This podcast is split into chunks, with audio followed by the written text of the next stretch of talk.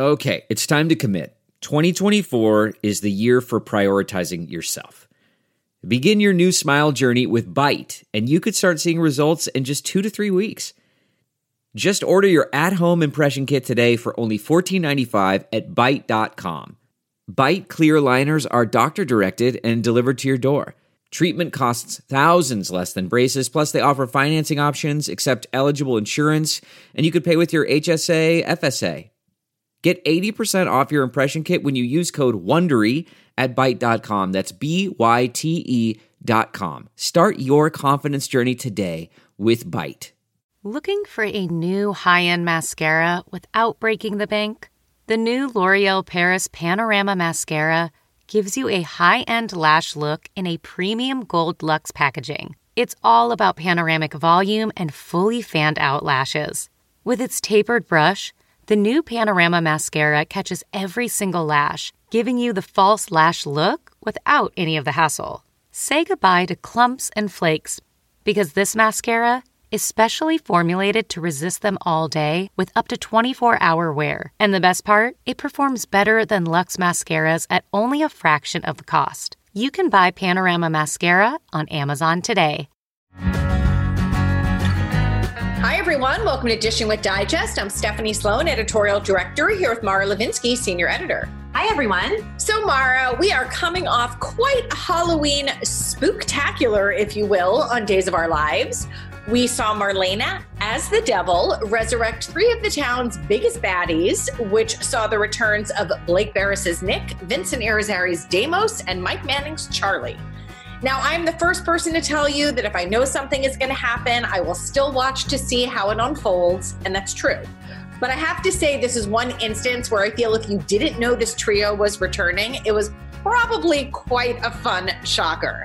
Uh, now, as the show's head writer Ron Carlivati said in our last issue, the consequences of these returns are very real. This is not a ghostly visit that is like a gotcha in the end. It was all fake. Um, they have an impact on the storytelling. And with the devil in town, all bets are clearly off in terms of pushing the boundaries of credibility. You know, it's funny. The issue of credibility is something that I ruminate on all the time when it comes to soaps, uh, specifically when I examine my own opinions about what works for me and what doesn't. I can see someone make it from Port Charles, New York to Greece in the blink of a commercial break and be like, okay, but then I'm constantly like, that would never happen about things that are so much less ridiculous on paper.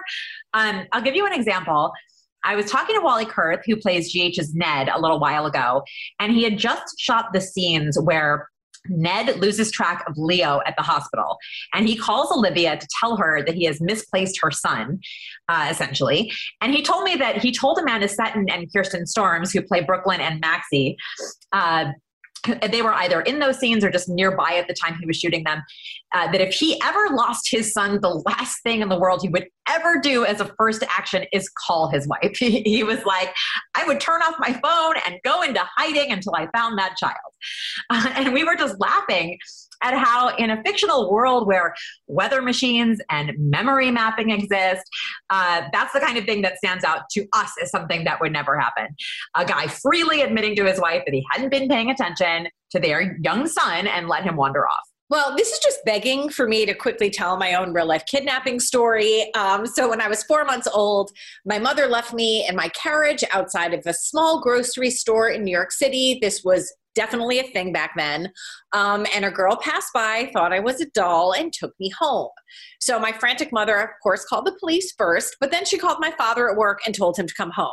She liked to then point out to me as I got older that he went and got his car out of the garage first rather than just jump in a cab and hurry home. He would defend himself mm-hmm. by pointing out that arriving a few minutes earlier wasn't going to change anything.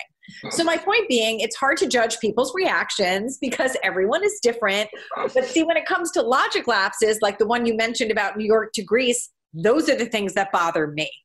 Uh, because, like, wait, that can't happen. Um, but how you would react to losing your child for a little while, I guess, is very situational and you can't have to be in the moment. But another thing that bothers me is actors who choose to play things stoic when in real life you would likely be a sobbing mess. For example, when somebody dies.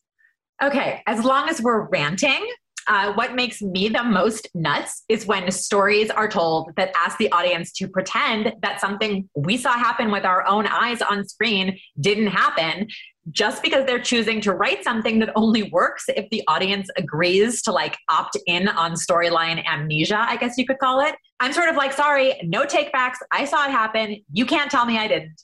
Uh, I'm also generally okay with aging characters, even when it's done inconsistently. Like on GH, Molly and Spencer were only born like three months apart in reality. Uh, but on the show, like she's graduated from law school and he's like just out of boarding school. But something that really got my goat is when One Life introduced Danielle, Todd and Téa's daughter, and she was older than Star, his daughter with Blair. Because as Todd and Blair fanatics like myself can tell you, Star was already born by the time Taya met Todd, much less conceived a child with him, which couldn't have happened until many years down the line. Yeah, sometimes we're expected to really just go with the flow in ways that maybe you wouldn't normally. Um, and you could look at Y&R right now because they are certainly aging characters in reverse based on the hiring of our recent guest, Mark Grossman, as Adam, who is much younger than his predecessors, and newcomer Rory Gibson as Noah, also younger than his predecessor. Mm-hmm. Uh, you know, and shows can get into trouble when they decide to age up too quickly. And really, it's been a minute since we've seen the reverse happen like we mm-hmm. have here which is just to say, ah, uh, soaps. Yep. now, a character we didn't know anything about until his General Hospital debut in 2009 is Dante Falconeri, played by our guest today, Dominic Zamprogna, who is in the thick of things on screen. So let's check in with him and see how it's all going. Hi, Dominic. Hi, Stephanie. Hi, Mara. Hi. Thanks for joining how us. How you guys doing? We're good. Thanks for having me. How are you? I'm good. I'm good. Well, we're going to start with where you were born. So you were born in Hamilton, Ontario, Canada. So tell us how your parents ended up in Canada.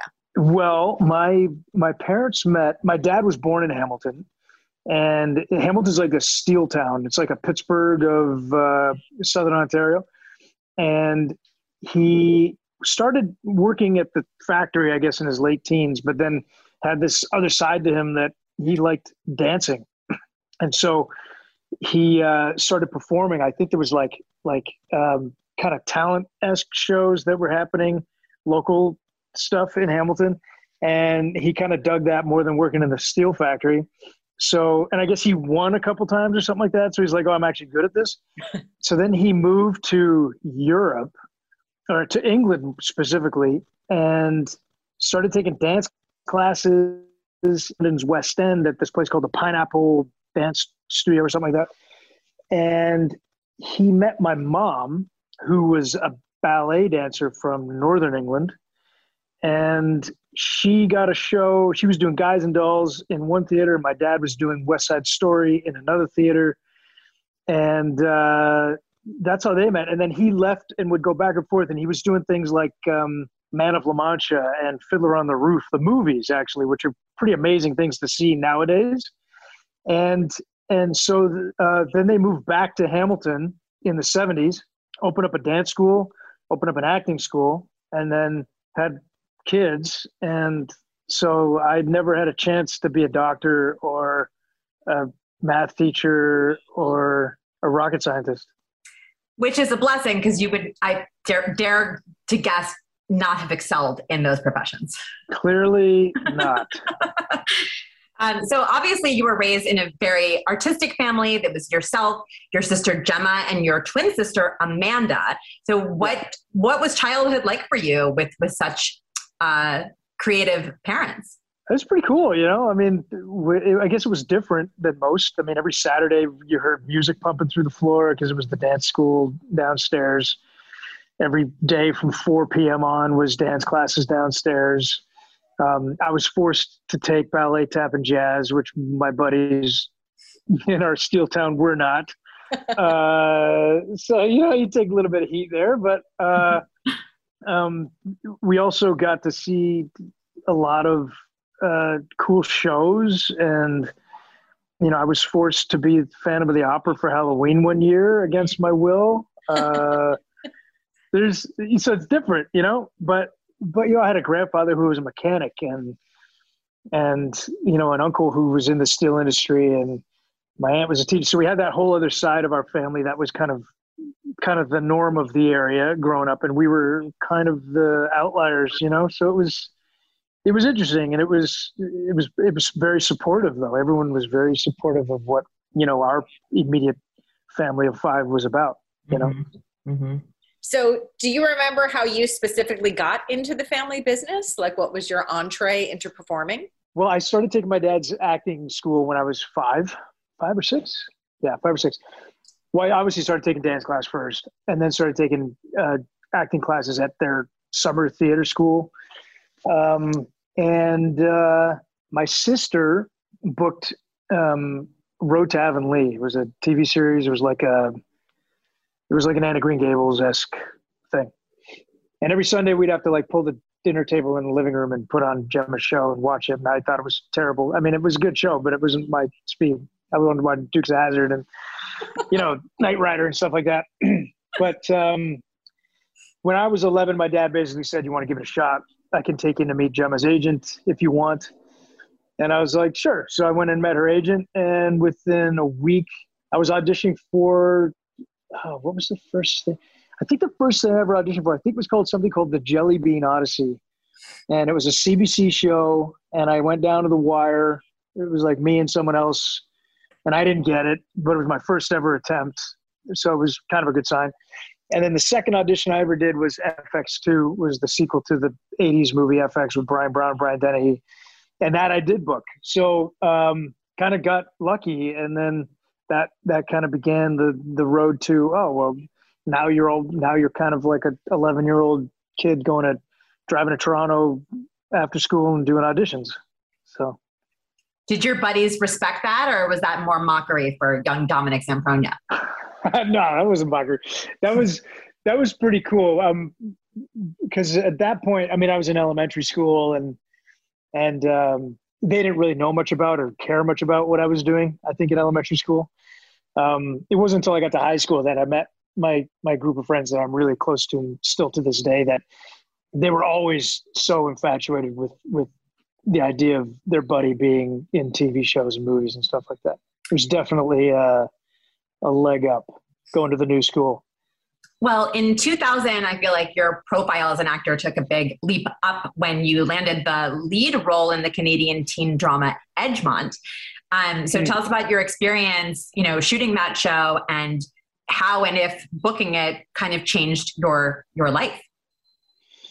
Definitely changed my life in so many ways. Uh, I was a bartender before I booked that, and I was really avoiding going to university I had dropped out of university actually because my parents made me go to university because they didn't want me to sit at home waiting for auditions.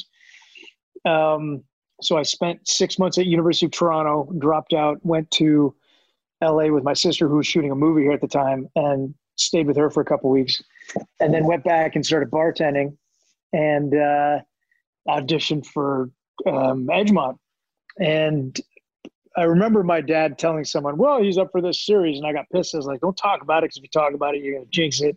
It's not gonna happen, you know, because that happens all the time."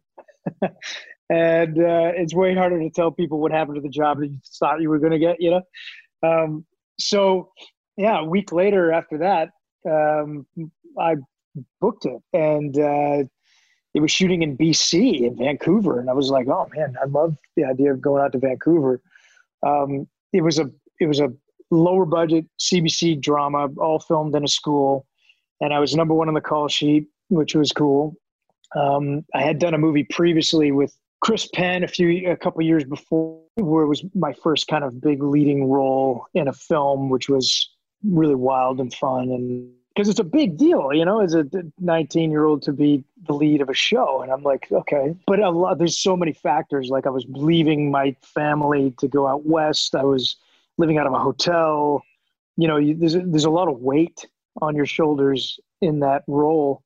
And uh, it was a huge learning experience for me. And, and I look back on, on some of those days and I handled it, some of it very well. And I handled it, some of it not very well. And, and uh, you know you kind of got to allow yourself to be okay with the mistakes you made um, provided you learned from them um, but yeah there, there's it changed my life 1000% i mean it introduced me to my future wife um, who was a makeup artist on the show. Uh, it it um, you know I moved out to Vancouver for many years and had a career kind of out there instead of Toronto. Uh, and I've never been back since because I went Vancouver, LA. Um, but it was it was we did five years of that show and we covered some amazing things that are still tough for shows to kind of cover these days. And it was 20 years ago. It was an amazing time of my life and it was an amazing experience. I just know there were certain days and certain instances and certain things that I I wish you could you could go back and kind of do over and say my wife told me years later she's like well you know i met with you know one of the producers and they said you didn't show up on time. And i'm like oh i didn't? Oh, i'm like that's terrible you know? But you know when you're young and you it, it actually prepared me a lot for gh because the amount of material we do in a day on that show was similar to kind of the material we do in a day on gh not quite volume wise we had way less cast and so you were kind of on all day like there was very few scenes I wasn't in, and I was in every single episode. So uh, it really, it really was kind of uh, uh, like there were times where that kind of thing breaks you a little bit, you know, where you're it's so intense and so um, um, uh, nonstop that that you don't really know how to handle that kind of thing. But uh, you know, got through it, and and uh, I I I met friends that I've known my whole life from that show, and we've been through so much together over the years since. So I I think back a lot on my days on Edgemont quite fondly. Mm-hmm. That's nice. Yeah. Um, now, you also appeared in the 2001 TV movie Dying to Dance, where you played Zach, the boyfriend of Kimberly McCullough, GH's mm-hmm. Robin. Um, mm-hmm. So, what do you remember about working with Kimberly on that project? And did you get to show off your dancing skills? I uh, I remember Kimberly told me after the fact that I slipped with a tongue, which I don't think I did, but I did. So maybe I did. That was a long time ago. Uh, and I didn't really know what etiquette was at that time either. I remember doing a dance scene with her, uh, where I had to like lift her up and twirl, turn around with her, like holding her. So I did have to actually do some dancing, which was handy. Mm-hmm. That I I wasn't this many years removed from my dance training uh, as I am now. Um, but she was a sweetheart, man. Like she was, um, she was uh, in my view like a, a really amazing actor, and um, I kind of felt like like I had to step my game up to be working with someone of her caliber, you know. But but yeah, it was a it was kind of a strange it was kind of a strange uh, time when I because I don't I don't really it's like a dancing movie about uh, the content was just so over my head. Like you're, you're, you're almost like just thrown into something. Somebody just going audition for these things. And as an actor, you don't really get to pick and choose a lot of stuff, you know, like you just, you're trying to keep the train rolling. So it's like, oh, go and do a dance movie about a girl with an eating disorder. Okay, cool. Like, um, but it was fun. I, I, I think half the fun of that is that I got to work with Kimberly later in life. Mm-hmm. You know? Mm-hmm. and, and I love that we have that history. It's not like I think we both look back on that movie as being this defining moment of our careers or anything like that, but we both look back on that moment as being like, holy crap, like we worked together when we were like 20 years old, like, and now here we are. This is amazing, you know? Yeah, very cool.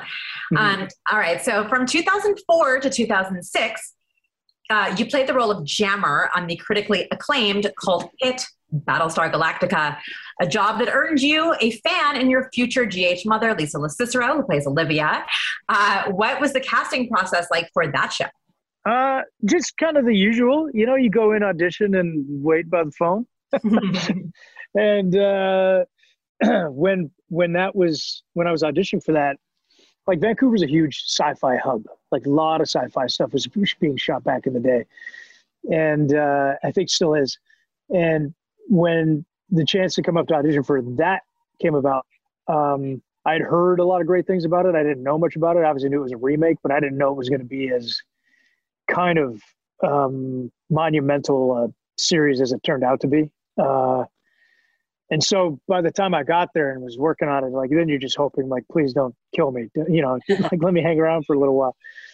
Uh, and uh, they did. I mean, there's some interesting things that happened on that show because I actually was supposed to die earlier in the fourth was it third season? Yeah, earlier in the third season. Um, and one of the other actors on the show, uh, Aaron Douglas, I think, went to bat for me. He's like, "No, no, we got to keep Dom longer. Like he's so good, or something like that." Uh, so uh, another guy got killed off instead, which I feel really shitty about. But someone's got to die, you know. and then eventually, team, team I, uh, jammer. Yeah, you know, it's it's interesting because uh, you know when I booked GH, Lisa was one of the first things she said to me on the phone. I was leaving the gym in Vancouver and she's like, "You're my son," and we just finished watching that uh, uh, Battlestar, and I can't believe you're a Battlestar. I was like, "Oh, that's so cool," you know. Um, being a part of a show like that is um, definitely, definitely a highlight of my my life, and and the the way they kind of let me let me go was uh, pretty monumental too. I've never been shot out into an airlock, but they gave me a good like whole day of pleading for my life first, which was uh, nice of them. Mm-hmm. so yeah, I, I uh, that's that's one of the one of my top one of my top things that I that I you know I still have the you know everyone who's on the show got a little uh, like a dog tag thing, and I still have it hanging in my office over there. And it's just it's a neat thing to be say you were a part of. Mm-hmm. Sure. Mm-hmm. Um, now, in 2006, you also shot six episodes of The L Word for Showtime, and you had your first experience with on camera nudity. Yeah, so we don't have to talk about that. Uh, we don't to talk about that if you don't want to. that I was so. What's your question? First of all, I was going to say, tell us what you remember about appearing in your birthday suit and what your what was going through your head that day. Well, it's going through my head that day is like, what am I doing? Uh, I auditioned for that first uh, before they told me that it was going to be nudity. And uh, it, after I booked it, they said, "Oh, there's going to be some nudity." I said, "Well, what's the, what's the scenario?" You know. Um, and they said, "You're at a party and you're skinny dipping." I said, "By myself?" and they're like, "No, with like this group of girls." And I'm like, "Oh, okay. Well, I'm not like solo, you know, Han Solo naked guy, then sure, let's. Uh, I'm game. And so, you know, the day of reckoning arrives, and uh, I get into my trailer, and there's just a robe, and uh, and uh, I I drank my liquid courage, and uh, as the day wore on, I started hearing rumors that a lot of these girls weren't actually going to do it they were just going to wear their their uh, bra and underwear potentially. And I was like, what? And then they were like, but you're still going to do it, right? I'm like, uh, drink. Okay. and, uh, and you know, that, that was one of the most difficult things I've probably ever done. And, uh, my brother-in-laws have made fun of me for it ever since and uh, my friends have made fun of me for it. it's a, it's it's it's a tough thing to do, man, because you go in there and it's and it's like you.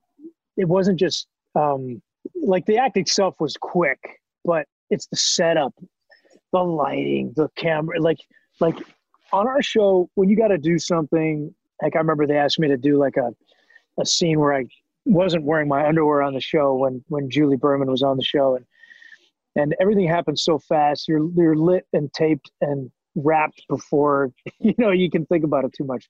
Well, on a show with a big budget and all that kind of stuff, your lighting takes about an hour and a half, two hours. You know, there's all this stuff, and you have way too much time to think about it. And then you know the time comes and you're doing it, and it's okay. But I've never been that cold in front of that many people before. Let me just say that. Okay, fair. And uh, and it was really interesting being kind of the dude on a show like that because I was the most exposed and I was the last one that was handed a towel afterwards. so that's what I remember. But aside from that, another kind of learning experience that um, you know maybe next time you uh, you or you don't have to do it again because you've already done it. Maybe that's Check that box. right. Yeah. Is that towel also on your office wall as a memento or no? no, I didn't keep the towel. I didn't keep the towel. Yeah. Um, so you mentioned that you had bartended before mm. Edgemont. Were before, as we're wending our way to you landing GH, was there another any other time that you had like a day job to keep you afloat? Well, no, because uh, I got lucky, honestly. I by the time I got um, by the time I got uh, GH, no, by the time I got Edgemont, I was only 19 years old. So I I was shooting that for the next five years into my um, mid late 20s, and then from the time I I finished that, I was just booking, you know, things like Battlestar, L Word, uh, a whole bunch of uh, movies, TV movies, Sci-Fi Channel type movies, Hallmark movies. Uh, no, or not Hallmark. Um, Lifetime. Lifetime. Mm-hmm. Yeah, a lot of Lifetime stuff, and uh, and that kind of got me to 24. Uh, sorry, 2009, where I started doing uh, um, Stargate and uh, Smallville, and then I booked GH. So I really only had that time when I was kind of in my late teens where I had to had to kind of Mm-hmm. get off my Mhm. butt and do Yeah. something. Sure. Those other times, there's probably moments where it's like "Eh, it's getting iffy. Like, should we? You know, you got to go and find something. But my philosophy was always that if you are an actor, you are an actor. Like, if you're not an actor, you're if you're bartending, then you're not acting, and that's your plan B. And if you got a plan B, you're not going to be uh, focusing enough on your plan A. Mhm. Well, it worked for you. Um, so you mentioned in 2009 you did make your debut on General Hospital. So you were still living in Canada at the time. So how did GH come about? And um, had you ever thought about moving to LA prior to that? I had thought about moving to LA about uh, prior to that. Um, as an actor in Canada, you're kind of always wanting to. I've been to LA many years before that. I've screen tested for for things with always the hope that you book it and then they get you a visa and then you're allowed to come and go. Because I had a hell of a time as an actor in my earlier years trying to get across the border because they don't really want you here if you're not legal to work here.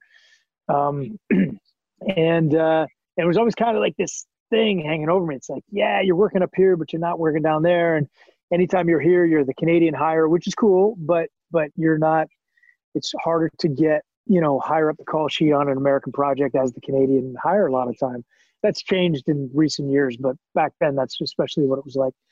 Um, so yeah, I tried to come down here at least every, once a year for pilot season. Uh, and the the GH thing was kind of I was on Stargate and I auditioned for GH. Uh, and when I booked it, their whole thing was, you know, we got to get you a visa and you have to move here. And I was like, well, that's been my goal from the beginning. So that was that was just as cool. You know, you book this thing, which is amazing. Like when I was riding my motorcycle back to my buddy's house after audition, and my manager kept calling. She kept calling. She kept calling. So I finally got off the bike and I answered the call. And I was, what? She's like, what? She's like, you booked it. I'm like, what are you talking about? I just left the room 10 minutes ago. She's like, they've already called. They're, why don't you get your paperwork together? You booked this thing. You got to be down here in two weeks. I'm like, holy shit. So um, that was one of the greatest days of my life, honestly, because that felt like um, I was finally uh, in on the way to this kind of this land that you always, you know, uh, wanted to be a part of it down here. You know, I always wanted to be here doing what I was doing for whatever reason. I don't know, but it always was in the back of my mind like I want to be in LA doing this. And maybe that's because that's where the work really is. You know, there's work in Canada, but this is the center of it. You know, this is where you know everything really originates from. So, um, yeah, man, that was one of the greatest days. Uh, I'll, I'll never forget that moment. And and yeah, I've kind of been here ever since. I remember Mark Teschner telling me that they had you there and they knew. He said, even Maurice said, like, that's the guy. So I'm not surprised to hear there was such a quick turnaround in, in getting the good news to you. So your introductory story on GH was huge, right? You, you, uh, Dante was undercover as Dominic Pirelli, infiltrating the mob, unaware that the very Don he was trying to take down was his own biological father, a truth that did not come out until Sonny shot him. Uh, so, what stands out to you about that first stretch of your Port Charles experience and working so closely on that story with uh, Mr. Maurice Benard? I'd seen Maurice's face before, but I didn't really know anything about him and his kind of intensity level and stuff like that. And I'd worked with some pretty intense people like Chris Penn and, uh, you know, like this Canadian, uh, this actor named John Vernon, who did a, I did a movie when I was a kid, and you know, some big kind of big personalities and big actors and and I was shocked that I was I was kind of pleasantly surprised about Maurice's intensity level when I got into that audition room because I knew virtually nothing about him. Uh, but we kind of just clicked, man. From day one, we just like clicked, and it was it was such a cool feeling. It felt like a felt like a being in a really like an acting class when we were did that audition together, and that kind of gave me. And that was the big the audition scene was the the day he shoots me basically. So, you know, I knew where the story was going from the beginning, but I didn't know how we were going to get there. And basically, everything that we did from day one to build was so obvious. It was like the steps, like it was like you saw the you saw it happening backwards. You know, like oh, I see. So this is where we're going to be, and this is where we are now. I was like, oh, this is so cool. And uh, everything had a purpose. You know what I mean? Every single scene we did, there was so much layers, so many layers and subtext. And not only did we both bring so much to it, I think, with our relationship and and and how we hit it off, but we we we the way they wrote it was such a cool slow build. Um, nothing was kind of phoned in or taken for granted. It felt like everything was a meaningful moment between the two. And there was so much interconnectedness to the other stories that were happening at the same time that the stakes were so high for everybody. And for, you know, every scene I had with Olivia was, was heightened. Every scene I had with Lulu was heightened. Uh, aside from the fact that, you know, they were trying to have sex and kept getting interrupted. Like there's that whole other side of it that was happening too, which was so much fun. Um, but th- there was no lack of intensity for sure. It was just, it was just, I thought it was brilliant. And from, and it really felt like we were doing, creating something special. Mm-hmm. Uh, and it, and it really makes me feel good that to this day, people are still talking about it. And, and Maurice still talks about it. And he's like, man, I get chills every time I see someone post something. I'm like, yeah, same. Like it's, it's just so cool that, that we've left that kind of mark. Mm-hmm. Totally. Well, you clicked with Maurice. Who else do you remember clicking with? Like, who were your first buddies on the show? Well, Lisa for sure. Lisa, 100%. She took me out day one to lunch. Uh, uh, Julie, obviously, we got along amazingly.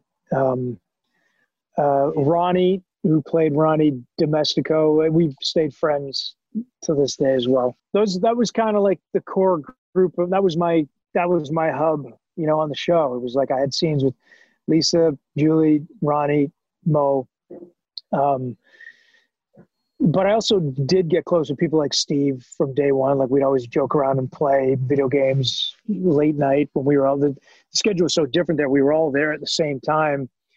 You know, always um, late night, and and it was like it was a real kind of backstage at the theater type vibe, which I grew up in. So it felt so much like a second home feeling to me uh, it really felt like live theater and the camar- camaraderie and family that people in live theater kind of um, established with each other.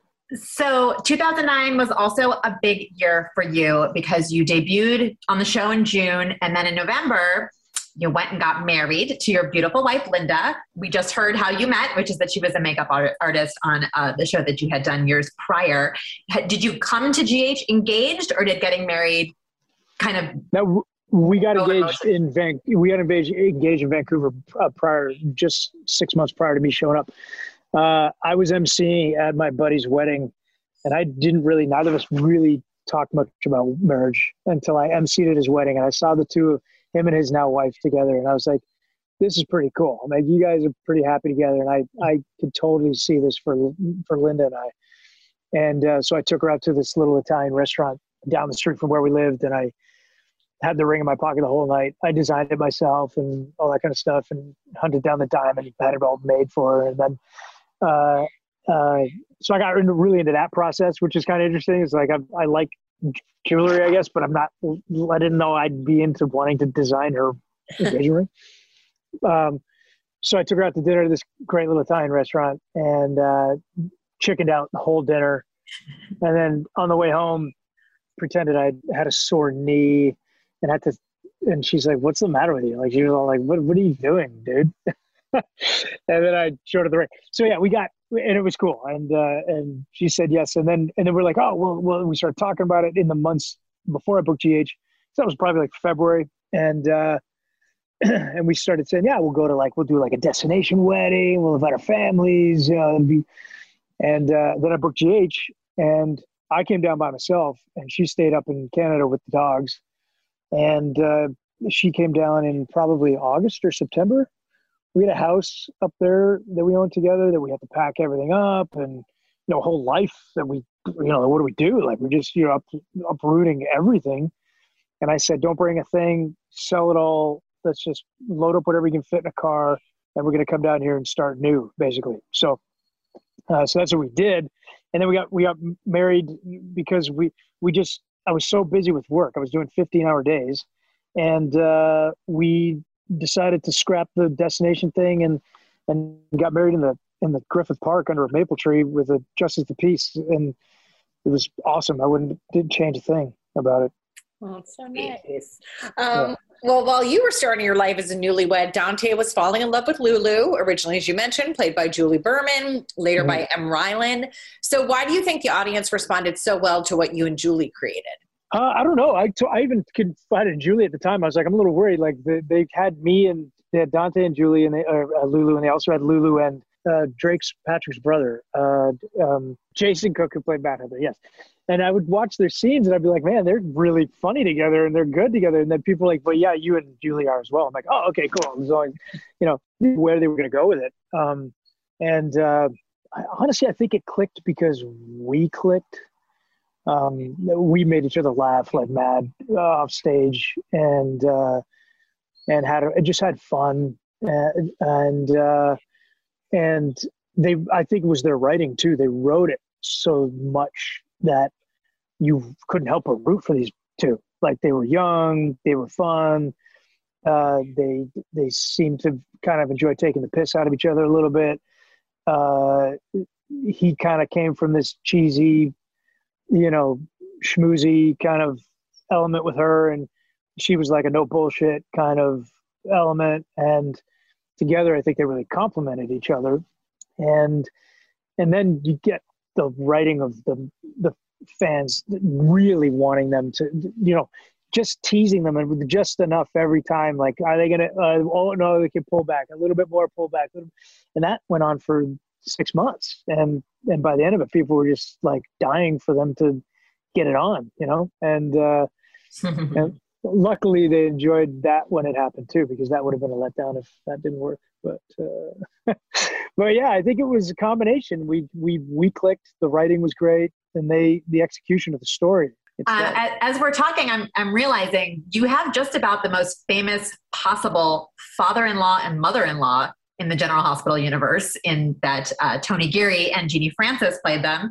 Tell me about working with the two of them. Well, Genie, I never got to work very much with before the last couple years. Mm-hmm. Uh, I love working with Genie. I mean, she was she's um she's one of those people who doesn't miss anything. Like when you're working with her, like you kind of feel like less than because uh, you feel like as an actor, someone like oh they're gonna they can, people are gonna notice I missed that beat or they're gonna I didn't quite hit this and then usually people don't see as much as you think they're gonna see.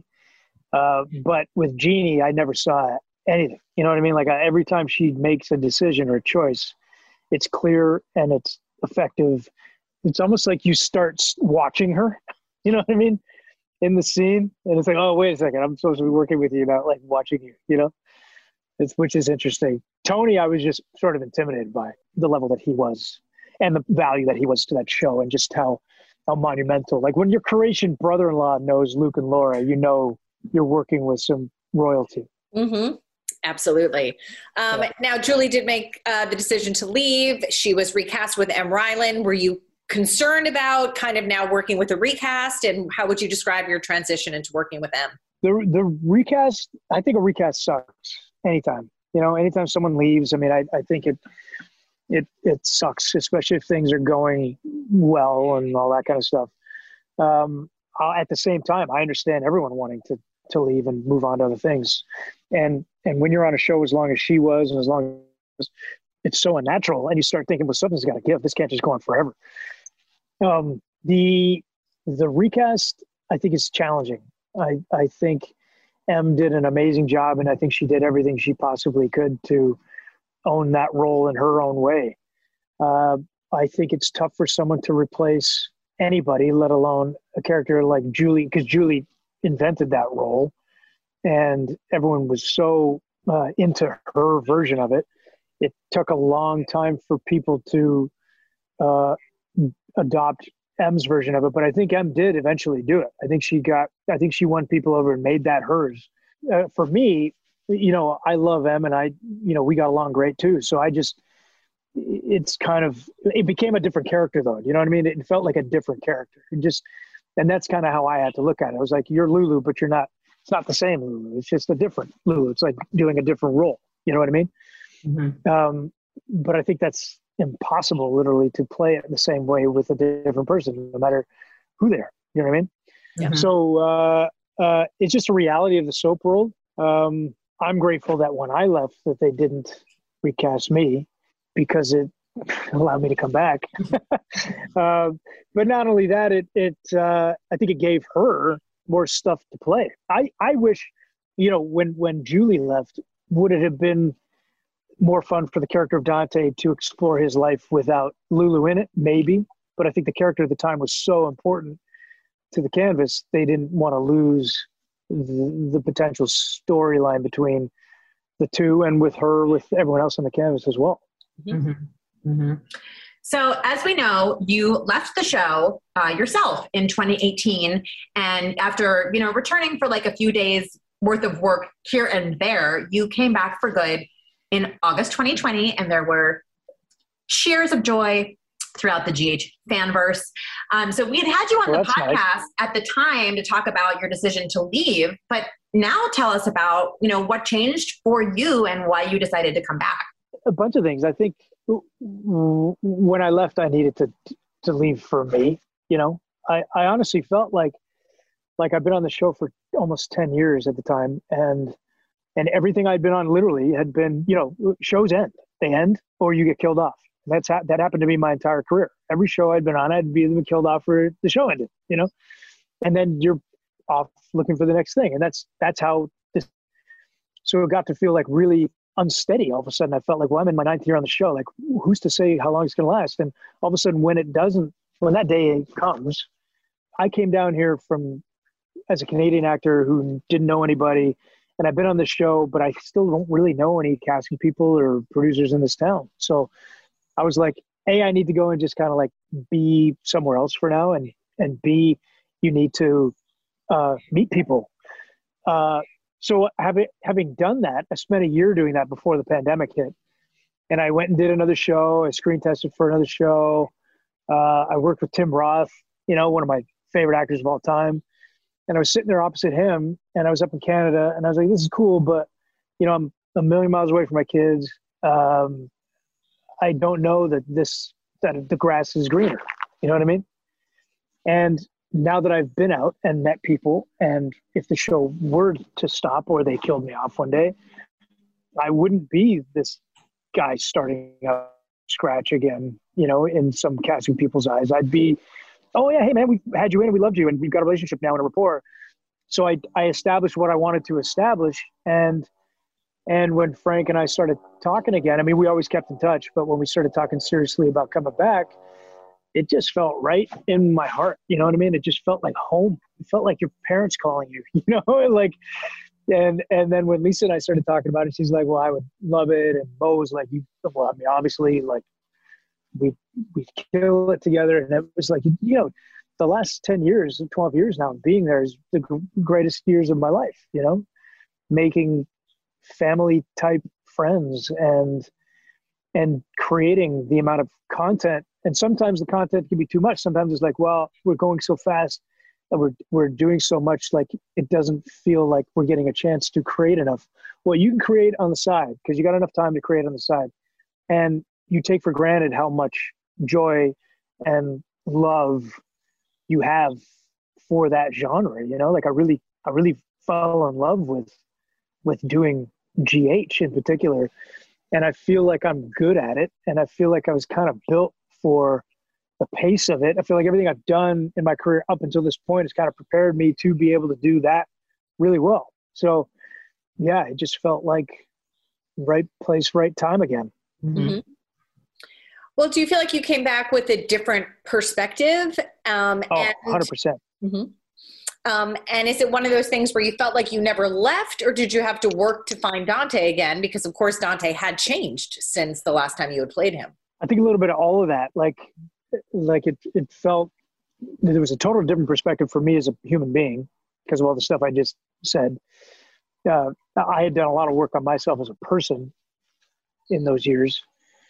And uh, so there's personal growth, there's character growth, there's renewed excitement from writers and all that kind of stuff because, like, all of a sudden there's just this open box of things you can kind of pull out and see what what sticks.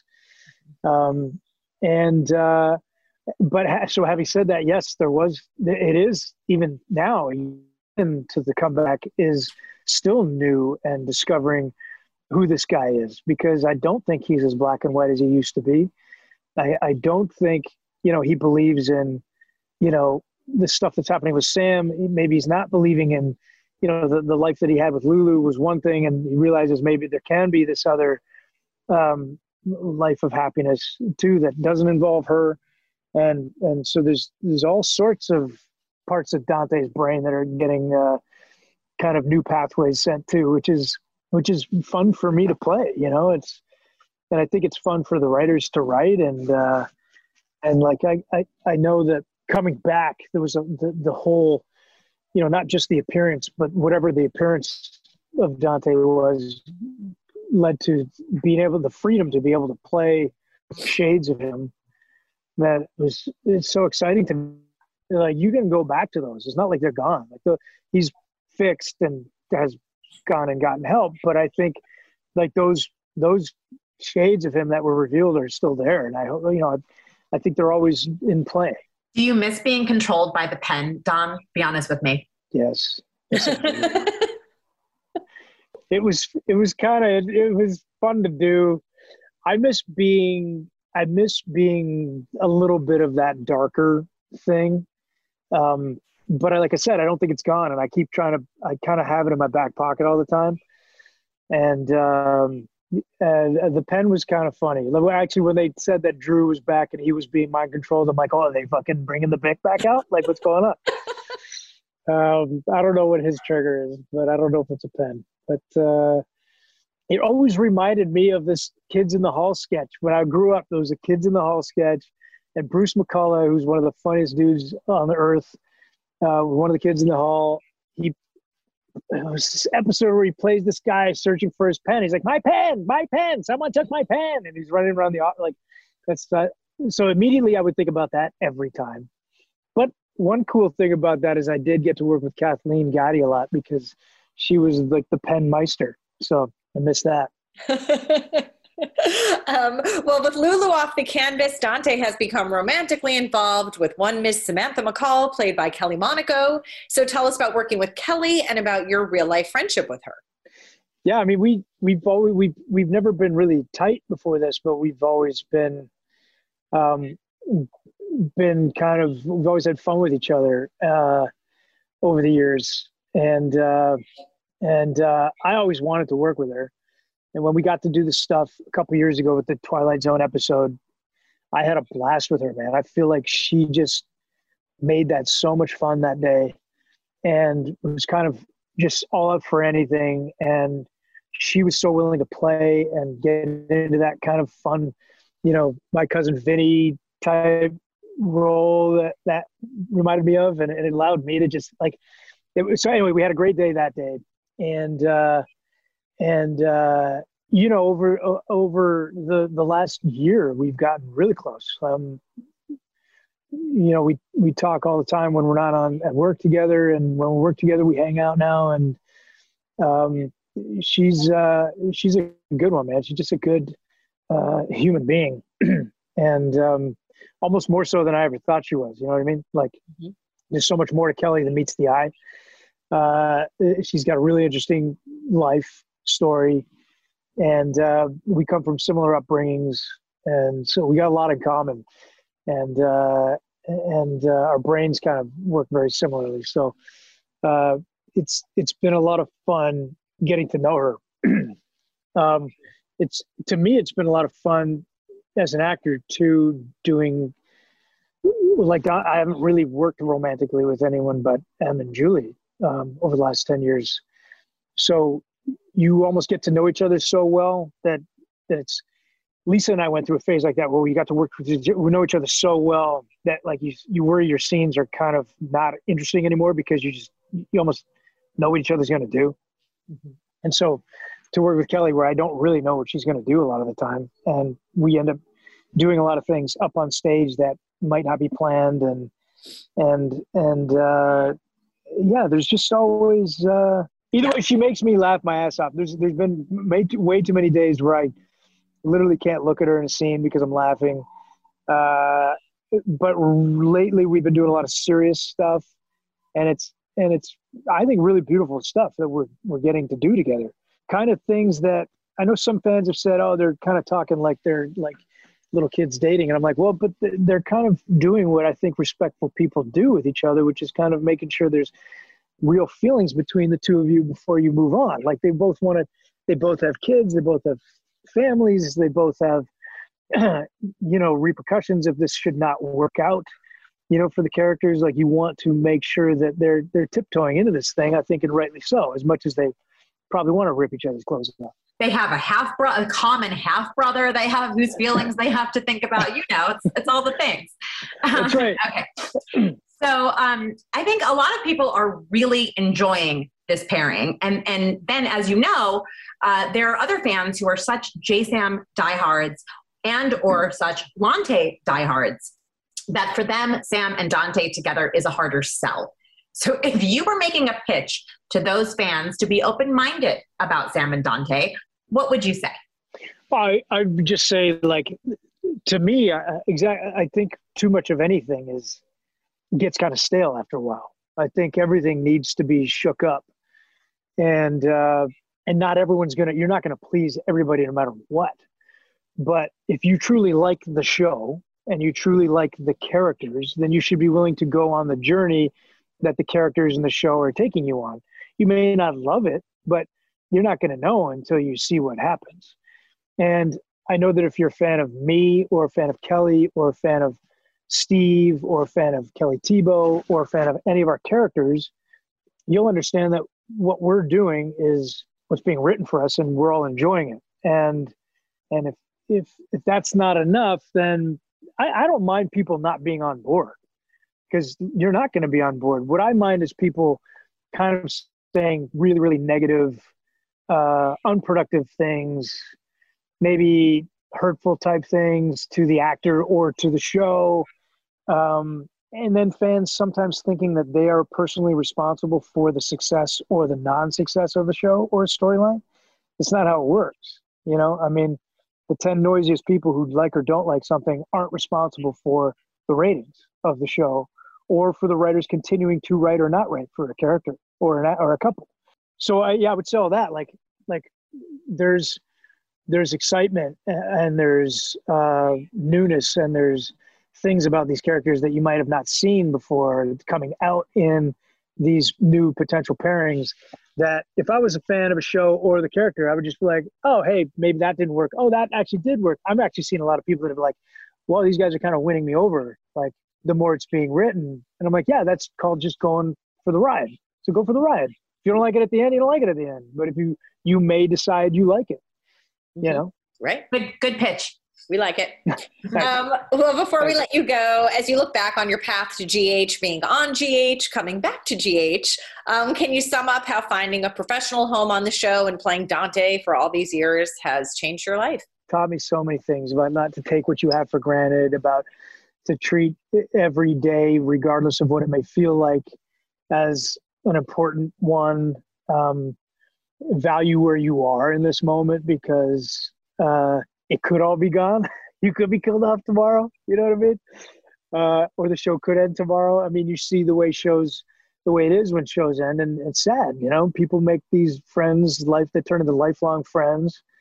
Um, and when it's over it's over for real and they don't come back and and they, and then it's on you to continue those throughout so i mean i i when i left i almost took for granted how close i got to these people these crew people, the crew members, like Craig, our stage manager, Kyle, our props guy, who is now our stage manager, you know, Dean and Barbara, our camera people, you know, like, like uh, uh, you know, Ronnie, our props guy, you know, our our directors, Bill Ludel, who's been there since the beginning of time, it seems. Like um, these friendships that you've gained that you you get so much more out of them than you think, you know, and you know to bring it back full circle, the thing you guys don't get from being at home is when you're in that basement office, you don't get to look over and see Mara and Stephanie sitting across from each other and throwing paper at each other or whatever you guys did.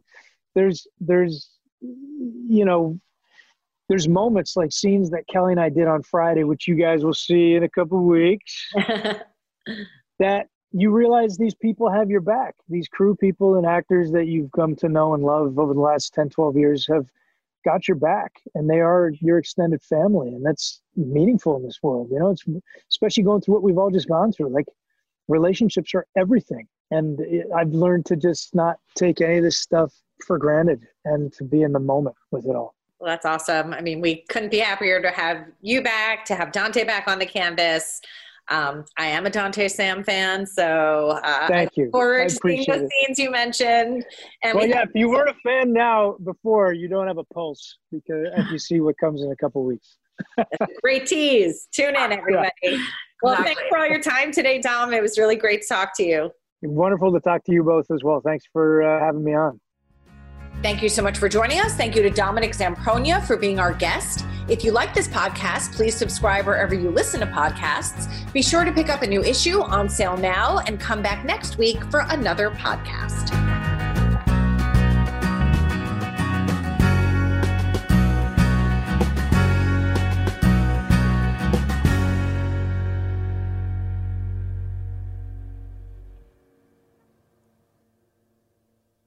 You know how to book flights and hotels. All you're missing is a tool to plan the travel experiences you'll have once you arrive. That's why you need Viator. Book guided tours, excursions, and more in one place. There are over 300,000 travel experiences to choose from, so you can find something for everyone. And Viator offers free cancellation and 24 7 customer support for worry free travel. Download the Viator app now and use code Viator10 for 10% off your first booking in the app. Find travel experiences for you. Do more with Viator.